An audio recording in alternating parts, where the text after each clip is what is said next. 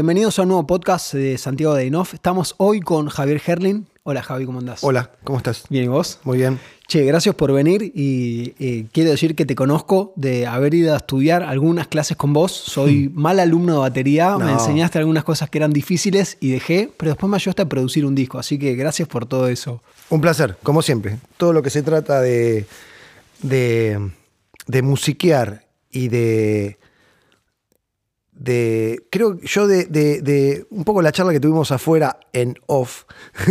eh, no, de, de- ayudarnos como a, a- a encaminarnos, a hacer cosas, ¿no? Yo creo que, que es un, un- un- un lindo camino el de hacer como, ser como un acompañante, ¿no? Sí. Yo siempre me siento cuando produzco una canción o un disco o, o un EP, siempre me siento que acompaño a- al artista. Soy, soy socio en el camino del artista. Está bueno que digas eso porque no, no lo dejás solo ahí a ver qué hace y vos simplemente registrás, ¿no? No, salvo que la propuesta sea diferente y, y el, y el músico ya tenga todo como muy eh, resuelto y, y trabaja con un productor que ya resolvieron todo antemano o inclusive que resuelven ahí. Ahí quizás hago más, obro más de técnico y, y- y a- pero que también hago lo que tengo que hacer desde el micrófono que se elige a, a- al soni- a la afinación de bata que se puede llegar a lograr. Digo,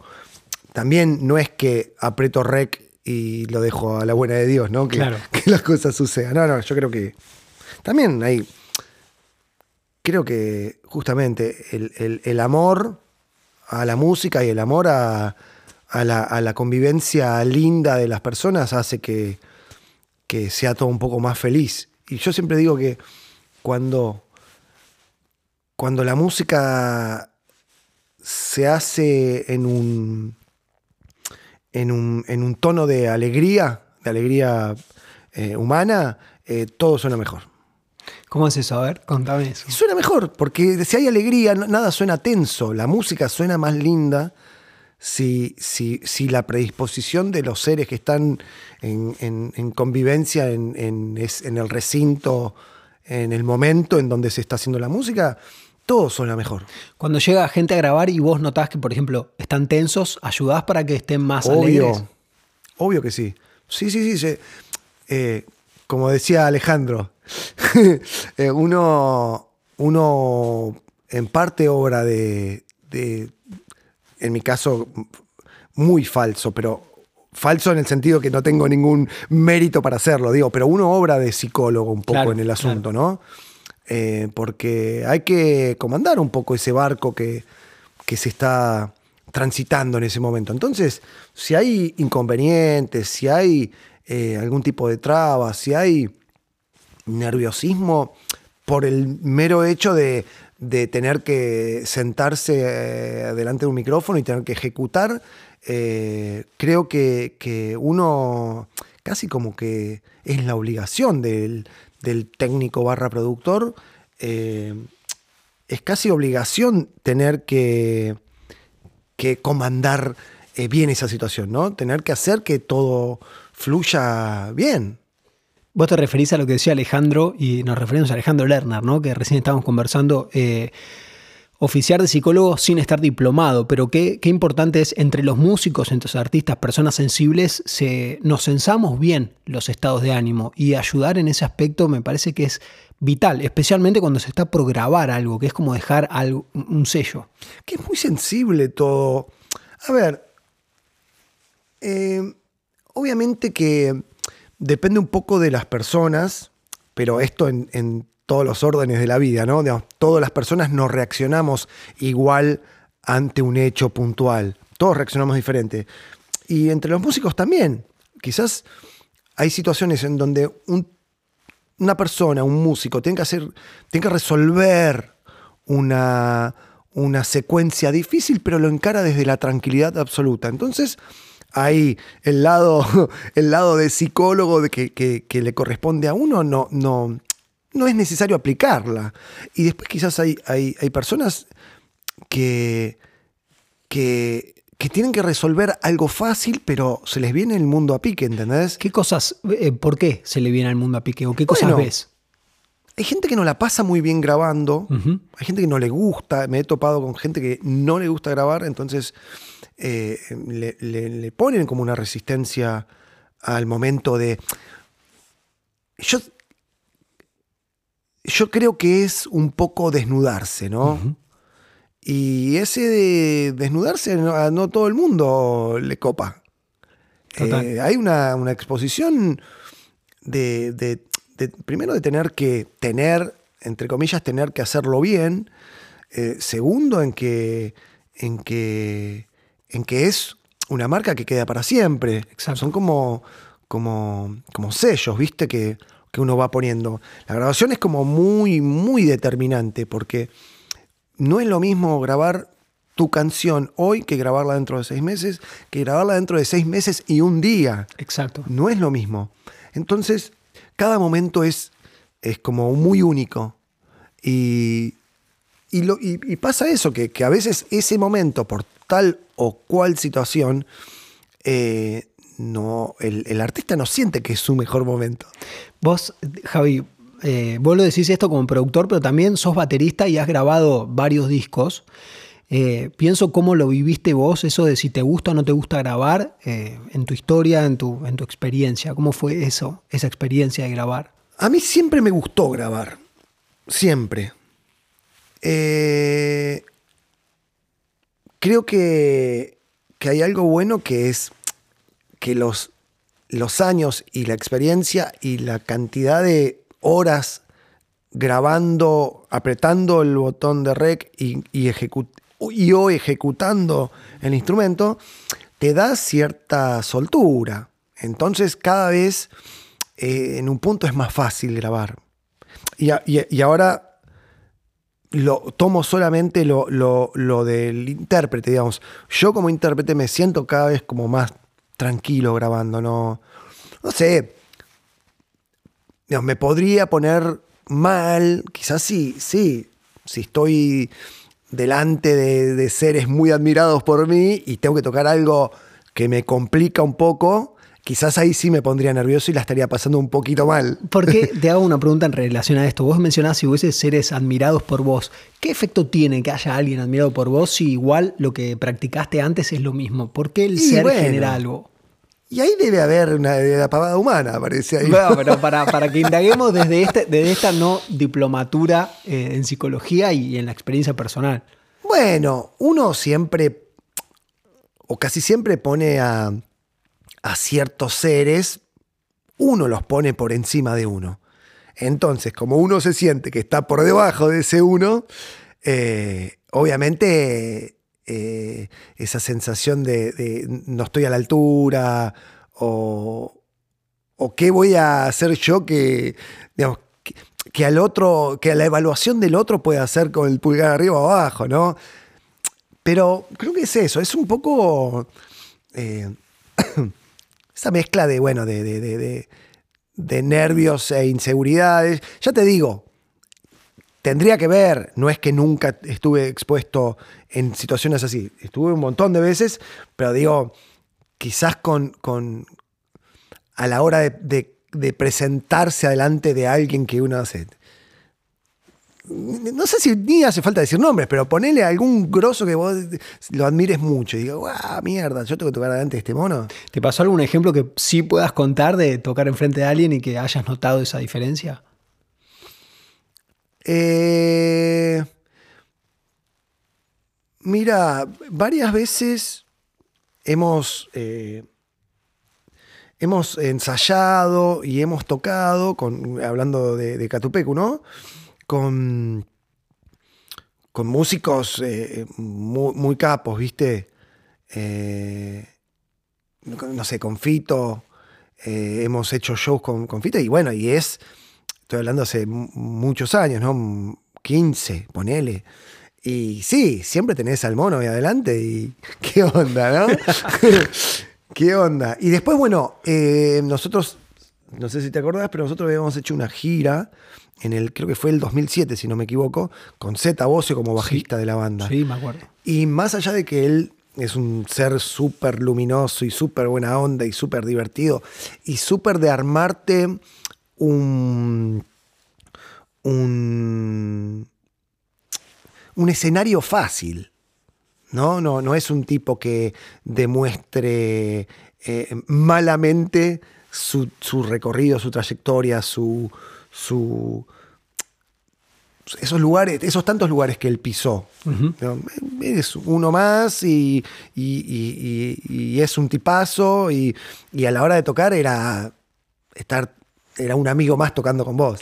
Y eso está, está muy lindo eso, está bueno porque porque suena mejor. Claro, claro. Porque hay porque es feliz, porque es feliz, claro. Por eso digo, dentro de la tensión nada suena bien. Eh, digo, Se te endurecen los dedos. ¿Se qué? Se te endurecen los dedos si estás tenso. Es interesante lo que decís, se endurecen los dedos como que si pasara algo a nivel muscular, ¿no? No que si te sabes o no tu parte que tenés que tocar o grabar o ensayar, sino que hay algo físico que pasa. Pero escúchame, cuando estás nervioso, tenso, ¿No te agarra acidez? Por, a mí sí. ¿Entendés? ¿Y pero por qué? Porque estás haciendo toda una fuerza antinatural. ¿Qué, qué estás haciendo? Estás tirando todos los ácidos para arriba, man. ¿Por qué no se te tendrían que tensar los músculos si tenés miedo, si hay un clima tenso? total, otra cosa más, psicosomática, lo hemos hablado hace 10 minutos atrás. y sí, man. Sí. Eh, es verdad lo que sigue, tensar los músculos como en situación de huida o de supervivencia, necesitamos que se tensen los músculos para salir rajando. claro, para que se pongan más duros y poder, y que, las cosas nos duelan menos, ¿no? Claro, pero es interesante en qué evoluciona el humano, que esto es lo que vos decís, estamos frente a una persona que admiramos que no tenemos que luchar o sobrevivir de esa persona y sin embargo genera una reacción de tensión que es inexplicable. Con Z decías que no pasaba tanto, con Fito eh, está el mono ahí con su carácter. Igual estuvo todo súper, no, no, pasó nada raro, pero, pero bueno, eh, también es eso, hay seres con los que nos, nos permitimos relajarnos más y otros no, qué sé yo. No, además el Chabón tiene su carácter, Fito tiene su carácter, ¿no? Este, es así. Siempre viví los, los momentos buenos de Fito, no, no viví ningún momento malo. De una, Por suerte, ¿no? Escucha, yo justo antes de venir estaba escuchando, hablando de poner al otro en, admiración, yo eh, te lo dije muchas veces, el tema la versión que hacen de Plan B, Anhelo de Satisfacción, es uno de mis temas preferidos para poner en la batería y tocarlo. Y siempre que lo toco digo, ¿qué, estará, qué diría Javier si me ve? este, pienso en ese disco. Seguro que te diría, vamos a comprar una cerveza. a ver si te relajas un poco y, y bajás la tensión muscular. Eh, pienso ese disco que, que a mí me acuerdo cuando salió, me voló la cabeza, escuchaba de antes. Eh, te quiero preguntar particularmente cómo fue, o si te acordás, cómo fue la grabación de ese disco, cómo te sentías, qué pasaba. Eh, ese disco fue en el año 2004, si no me equivoco. Eh, mira, estuvo. Estuvo re lindo, re lindo todo, ¿eh? Desde la. Desde la composición hasta la. hasta la hasta la producción, la preproducción, la grabación, la verdad que estuvo muy bueno. Mira, ¿sabes qué? Em, en cuadros dentro de cuadros yo tuve como, bueno, fue mi, disco primero, ¿no? En Catupecu. Y primero como, como, como músico estable. y ese eh, fue, fue como un disparador de de, como una relación con Gaby eh, copada a la hora de laburar seriamente. Okay. ¿A qué voy con laburar seriamente? A la, hora de estar serio trabajando, digamos, compenetrado, ¿no? Em, y la verdad que, con, él en el estudio estaba bueno cómo se armaban las bases. Yo con él ligaba mucho para, para armar bases y, más allá de que siempre digo lo mismo, que, que Gaby no solo fue el, productor musical de Catupecu, sino que era el productor humano. Él ecualizaba a las personas, ¿viste? De una. Eh, realmente un, ser con un. Bueno, de vuelta lo mismo, con una psicología muy. Eh, muy sensible y muy de, de, de empatizar con el otro y tener en cuenta al otro y saber qué sí y qué no del otro. Claro. Que eso es muy importante de la producción, porque no, no, y esto lo, lo- creo que lo aprendí de él. eh, eh, no, como productor no hay que ser dictador. No hay que ser un dictador, porque, porque no, ¿quién, quién es uno para, para, para, para imponer desde el lado, eh, desde el lado justa- justamente di- dictatorial del asunto de, no, tiene que ser esto, no, probemos esto. Probemos esto, a ver cómo sale. Toca esto, a ver. Sí, me gusta, no me gusta. ah, podemos evolucionarlo. Si no es como la, la- la chatura del productor, si sos tan rígido. Bueno, Gaby siempre fue como, como muy, muy eh, dócil a, a la hora de proponer. Che, mira, se me ocurrió esto, a ver, próbalo, toca. A ver, sí, probamos para acá, un poquito para acá, para allá. Entonces, eso hacía que, que, que- que los discos producidos por Gaby reflejaran mucho la magia de cada músico. El, el- el- el- el tinte real de cada uno de nosotros. Eh, por, no, a ver, por eso eso después ya no pasó más. Después de Gaby. Después de Gaby, eh, la, la dinámica era otra. Entonces ya no, no afloraban eh, colores interesantes de cada uno de los seres en cuestión, ¿no? Entiendo lo que Gaby es realmente un tipo que Daba lugar. le daba brillo a, la- a la- a las cosas y, eso, daba lugar y, de- y- y proponía. Y, entre los dos, Gaby y el, y el que estaba trabajando en ese momento, armaban el, el- el molde, digamos, del asunto, ¿no? Que eso es muy valioso. Sí. Muy valioso. Y, y por algo salieron las canciones que salieron. eh, y, y con, y con alegría, porque suena. Suena, hay luz en, ese- en- en- en los discos Exacto. producidos por Gaby. Es, es- sí, hay luz, esa es la sensación. Vos estuviste en cuadro dentro de cuadros y después siguió número imperfecto. Y esos, esos son los últimos dos que hizo Gaby. Sí, Ok. sí, sí. Sí, ya después se entró en, en- la etapa, bueno, post accidente y, y todo lo que, lo, que con- lo que conlleva, no solo en lo humano, sino en lo, en, en lo técnico, en lo artístico. Te quería preguntar, cuando vos entraste a la banda, ¿ya la escuchabas antes? Sí, bueno, yo toqué, yo toqué en el primer disco, en Dale toqué, toqué en A Morir, dos temas, como invitado, ¿no? Ok. Entonces, yo con, con los pibes eh, siempre estaba como ahí oyendo un show o tocando invitado en tantos lugares, en cemento, en, en lugares que... Es un lugar que estaba muy lindo, sobre la avenida Córdoba, se llamaba Heaven and Hell, que obviamente habrán hecho un edificio ahí o, Sí. o no sé qué. Con amenities. claro, sí. Y, y sabés que, que estaba muy bueno porque eran esos, esos antros para, no sé, para 200 personas que entraban 400. Claro, claro. Y estaba bueno. Esa, esa época de los 90, así como bastante sucia y desprolija del rock. Exacto. Era lindo, era lindo. Era lindo. Pasaban cosas diferentes. Pasaban cosas diferentes. Ah, digo, que se puedan contar o que quieras contar. No, no, no. Diferentes a, a hoy. Hoy el, el- Más allá de que el rock quizás no esté. Bueno, lejos de está, está de estar en auge, ¿no? Pero, pero. No está de moda. No está de moda el rock. En ese momento tampoco estaba de moda. En los noventas. Pero tenía su peso igual. Inequívoco. Sí, pero, pero, pero no está. Después se puso de moda cuando empezaron los festivales. Ahí eh, estuvo la moda de 300 mil millones de festivales por todos lados. Que Quilmes Rock, que San Pedro Rock, que Pirulo Rock, todo era, todo era rock. En los 90 no.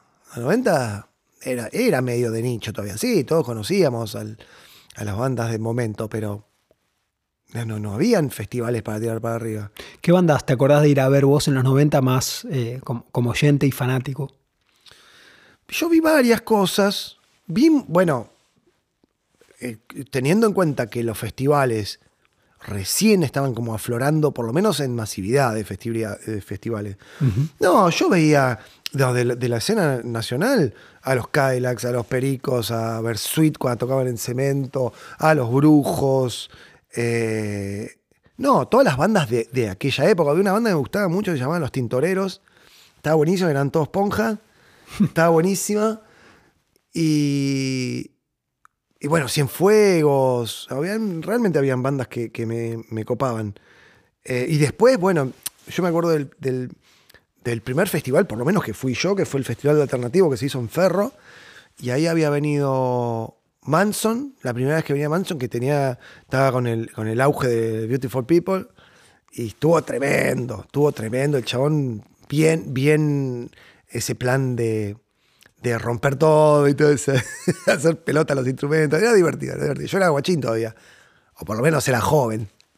Eh, y bueno, ahí vi varias cosas. Me quiero matar que había venido. eh, yo fui un día nomás porque no tenía plata para ir a los dos días. eh, había venido Nick Cave and the Bad Seeds. Yo no, no fui ese día, porque creo que, creo que yo fui el sábado y eso fue el domingo, o viceversa, no sé. Pero eh, el mundo de la música ajustició la situación, entonces hace cuatro años Tocaste con un off de toqué con telonero. off sí, de soporte de Nick Cave and the Bad Seeds. Qué tremendo tremendo, tremendo, tremendo. Esas tremendo, cosas, ¿no? Que, no, que no pudiste darlo en el momento, pero después te tocó compartir escenario. ¿Lo llegaste a conocer al tipo? No, ¿Pudiste hablar? no, no, no, hablé con alguno de los músicos, pero él. No, él estaba. Él está como un vampiro ahí Sí, en un- dando vueltas. sarcófago, ¿no? Vi- Vive ahí adentro. Dice, llámenme cinco minutos antes del show. Tremendo el show, ¿eh? No sé si lo, lo viste vos. Sí, lo- no, vi videos No, no, no, no, no, es, es como. ¿Viste cuando dicen lo de la misa de, de, de los redondos y todo esto? Bueno, es, es como una misa. Es realmente es. Para nada, para nada me pasa eh, como moneda corriente esto de sentir cosas como, como tan, tan puntuales, ¿no? En, en, en shows. No. Hay. mm, Bueno, el tipo es un. Realmente es un friki, es un artista como. medio como. que lo podría meter tipo en la talla de, no sé, de Bjork, de Bowie. de es- esas cosas como que son medio. ya son como de otro planeta, Ujú. ¿entendés? No. A ver, no estoy ni hablando de talentos, no estoy hablando de calidad musical, no estoy hablando de técnica, no, no, nada de eso. Estoy hablando de lo que de esa magia que generan algunas personas en, en- en su momento. El tipo es eh, ver el show, primero que es como una obra de teatro climáticamente, ¿no? Porque, porque suceden cosas que vos decís, loco, no, no es muy real esto lo que está pasando. Hay, hay algo atrás de esto que, que, que parece que está pichicateado desde otro lado. No, no- tenemos eso, esas perillas nosotros para colorear de ese modo. ¿De qué, ¿En qué sentido? del, del manejo de. ¿Viste? ¿Viste cuando ves una película? O una serie, da igual. Que. Que el actor realmente te pone en un lugar que. Que te hace salir de la realidad. Y después hay, y, y- y después viste otra serie, otra película, y no le creíste mucho. Decís, nah, boludo, no está muy bien actuado esto. Bueno, eso. El tipo es como el mejor actor para, de, de las cosas que vi yo en mi vida. Para mí es el mejor actor en escena. Claro, que encima es actor de teatro, porque está ahí, es performático ahí en Es vivo. tremendo, ¿eh? Es tremendo. Pará, vi cosas que me fascinaron. Vi a, a, Bjork hace varios años, vi a, a Mike Patton, que me parece uno de los mejores cantantes de, de rock del mundo actual, que también tienen su magia tremenda. Eh, pero hay algo del Kia que es otra cosa. El tipo cuando hizo el recital tenía cuántos años? Más o menos. Mira, debe te- él debe tener ahora 61, ¿tendrá? Ok, tiene un recorrido. Sí. Y, lo- y los discos, bueno, yo soy medio. Fue una época, me levantaba y lo primero que hacía es, es poner un, un disco de, de, Nick Cave. ¿Alguno en particular para, para el que no Eh, conoce Nick Cave y decir... Tender Prey es un discazo, un discazo, pero un discazo total. Bueno, Peaky Blinders tiene, tiene un tema de... ¿Tiene el tema? ¿Es el de la cortina no? Claro. Ese. ¿Qué temazo, por favor? Sí, me gusta mucho. ¿eh? Qué gusta bueno. mucho. Escucha, ¿y en con On Off estás tocando? Con Onoff estamos, eh, de hecho anoche tuvimos como una reunión eh, de, de, de- de la vuelta de Onoff. Nada, estuvimos medio como eh, un impas, pero, pero no por, por... Solo se sucedió así. Un poco el 2020 con la pandemia como más, más heavy, ¿viste? Y, y después, bueno, de, de tareas de cada uno es como que no, no pudimos hacer tantas cosas. Y anoche nos juntamos a reformular un poquito el asunto. Así que mm, seguramente pronto van a haber algunas novedades que, que se podrán mostrar. El, el instrumento que toca tu compañero, ¿cómo se llama él? Stick. Él se llama Poli, Poli Pérez. El stick, ¿qué es? Es un híbrido entre, entre una guitarra y un bajo. Son 10 cuerdas, de las cuales 5 son de guitarra y 5 son de bajo. Y se toca con, con tapping, ¿viste? Claro. No, no se toca a modo ni, ni como un bajo ni como una guitarra, se toca todo con tapping. Más como un instrumento percusivo, más como un piano que como un instrumento de cuerda. ¿A vos como batero ese sonido te genera facilidad para tocar o para componer en conjunto? Ni sí ni no. No. No. Ni- yo creo que volvemos un poco a lo mismo. Es. Es con, con quién haces la música y. Y si hay magia o no hay magia, ¿no? no. Eh, te, te pregunto cosas así como, por ejemplo, digo, las preguntas de si te gusta más uno que otro son medio pelotudas, las, las acepto como tal, pero las necesito preguntar. Digo, grabar como baterista, tocar en vivo como baterista y producir, sé que son cosas distintas, pero a nivel de experiencia, como quien dice, caminar una montaña o tirarse por paracaídas, si es que se permite la comparación, ¿qué, qué cosas puedes decir de cada una? ¿Cuál te emociona más? Creo que lo que más me gusta ahora es producir y, crear música nueva, donde no la había. Eh, creo que la, la palabra que reduce a todo es inventar, Donde no hay que haya algo. Donde antes había silencio, ahora hay sonidos. Creo que es lo que más, más me gusta. Y, y- y el, y el mundito de, pro- de- de- de producir música es lindo y más, por lo menos más lindo para mí, es que yo laburo con artistas diferentes, que hacen diferentes estilos. Puedo trabajar con alguien que es más jarroquero, eh, alguien que es más popero, alguien que es más blusero, yacero, eh, proyectos más tangueros, grabo bastante tango. Entonces, eso tiene como un- una variedad de colores súper interesante. Como que no... La fórmula se, se desgrana un poco, ¿no? No, no, no, no, no, no se puede sostenerla tanto tiempo, la fórmula de producción. Bueno, no sé, vas a producir un- una canción popera y sabés más o menos la estructura y qué tiene que pasar, y, pero cuando entran en juego propuestas diferentes de los artistas, de, che, no, tengo ganas de producir una canción así, asá, porque me pinta y no sé, se puede, ¿qué podemos hacer, Javi? Y entonces ahí entran como terrenos desconocidos, inclusive por mí, y es- es- está bueno, porque justamente porque el, el coloreo del asunto eh, te- tiene una impronta diferente a la, a la fórmula. Claro, claro. Justo me acordé recién con lo que decías de cuando decías que el rock ahora no está de moda, y es cierto.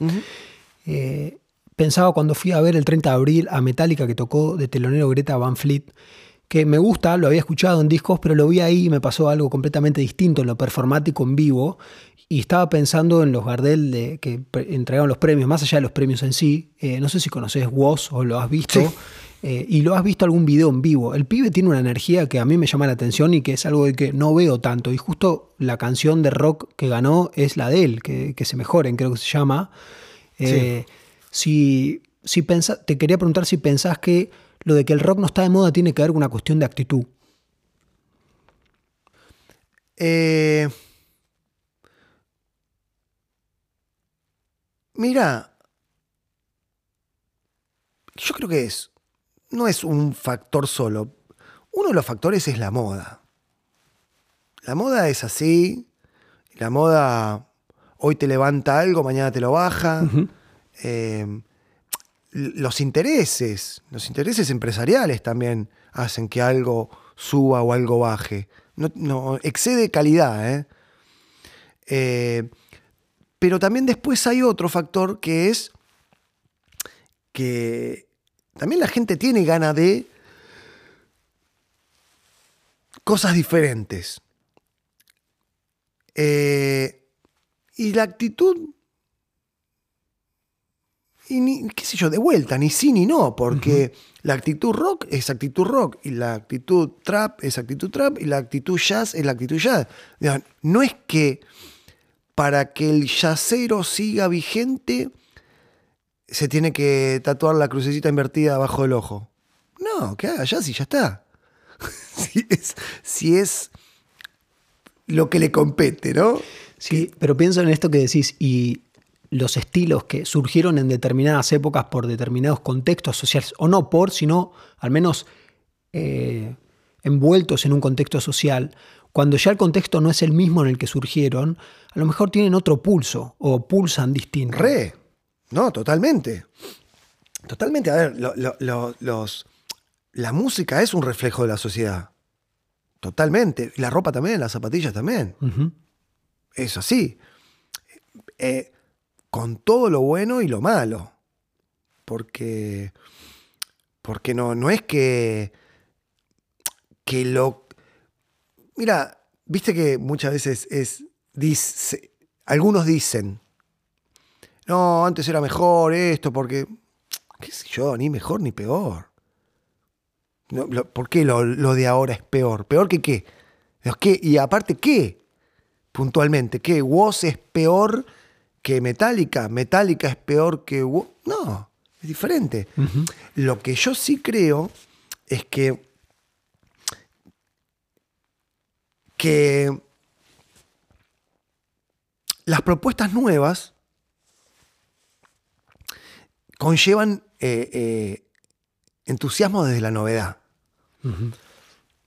Y es cierto que uno mm, uno si es un poquito de espíritu inquieto, eh, va a, a que, como así también está el espíritu no inquieto que quiere siempre lo mismo, y no lo sacás de metálica, ponele, ¿no? Eh, pero, pero yo creo que, que, que está, para mí es sano que hayan, que surjan estilos, que surjan movimientos, eh, me guste o no me guste. Eh, eh, hay música de los 80 que no me gusta y hay música de los 80 que me encanta, de los 90 lo mismo y los 2000 lo mismo y los 60 lo mismo. ¿Y, por qué no me va a pasar en, el 2020, 2022 exactamente el mismo sentimiento? Hay cosas que me parece que están buenísimas, y hay cosas que me parecen una porquería, pero, pero me parece una porquería. Cuando tenía 15 años también me parece una porquería un montón de cosas. Además de Nick Cave, algo que te surja actual, que te guste mucho y que sea más novedoso. Eh, mira, estoy bastante copado con una chica que se llama Aurora, que es eh, noruega, creo. Y es una friki. Es como salida de un cuento la piba. Y es como canta hermoso. Em, y, y nada, como que me, copa sentarme a escucharla. Tampoco tengo mucho tiempo para sentarme a escuchar música. Eso te, quería preguntar en relación al tiempo, si es que compones, porque digo, sos músico después de todo, después de todo no sé por qué lo dije, pero eh, digo, ¿componés? ¿Tenés tiempo? ¿Haces algo? ¿Grabás algo de lo que haces? No, no, no, solo compongo para, para los artistas con los que trabajo. No, no, cosas. Soy. mm, mira, las. No es que no he compuesto nunca nada, porque sí compuse para. Tuve una banda que se llamaba El Mundo de las Escuelas y componía la mitad de las canciones. Compuse la música para viudas, la es composición mía para. Compuse música para series, para Qué bien. obras de teatro, pero yo soy una persona que yo hago las cosas para algo, pero naturalmente me sale así. Si yo no yo primero busco no sé si busco, pero primero se tiene que suceder que haya por qué hacerlo. Entiendo. Después lo hago. Entiendo. No, no hago las cosas por las dudas, ¿eh? Nada. De una. Va No, me- como que me, me angustia. Quedo con eso y el por las dudas de esta pregunta es, imagínate que esta entrevista, digo, la vas a escuchar, supongamos, eh, en cinco años. ¿Cómo te imaginas que vas a estar en cinco años? Mira, el otro día hablaba con un amigo que más allá de las de las seguridades barra inseguridades de los trabajadores independientes, de los que no trabajamos en una empresa que nos pagan el sueldo a fin de mes, eh, si algo estoy seguro que disfruto con todo lo que sube y lo que baja en relación a, a mi vida profesional, digamos, que está muy vinculada a mi vida espiritual. Ajá. Eh, que hay una incertidumbre constante. Yo no. A- ver, cualquiera podría decir, "Eh, la vida es así, sí, más vale que la vida es así. podés tener, podés ser dueño de una flota de aviones y se te prendió fuego el aeropuerto y te olvidaste de pagar el seguro, te quedaste sin aviones, ¿no? Y te que ir a laburar de barrendero al aeropuerto de otro dueño.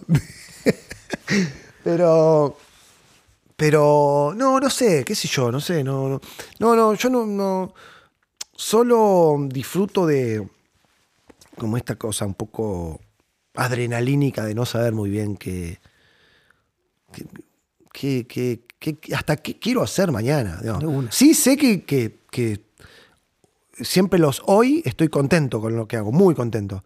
Y yo creo que, a ver, si es por, por ver un poquito para atrás y, y- y pararme el día de hoy, creo que, que, que este, este modo de, vivir la vida rodeado de música es algo que me, que me hace feliz. Eh, lo, que no puedo, lo que no puedo asegurar es que de acá a cinco años, y menos qué me va a pasar cuando, me escuche, capaz que digo, mira, o, o mirá las pavadas que dije, o mirá qué capo el tipo. Eh, bueno, esa era un poco la pregunta, así que la resumiste bien. Javi, este, gracias por, por venir a charlar y te agradezco mucho. Un Este, placer. eh, nada, espero que te vaya bien y bueno, cuando saques un disco de on-off o no sé, con quien sea. Algo va a salir. eh, Pronto algo va a salir. Muchas gracias de nuevo. Un placer. Gracias.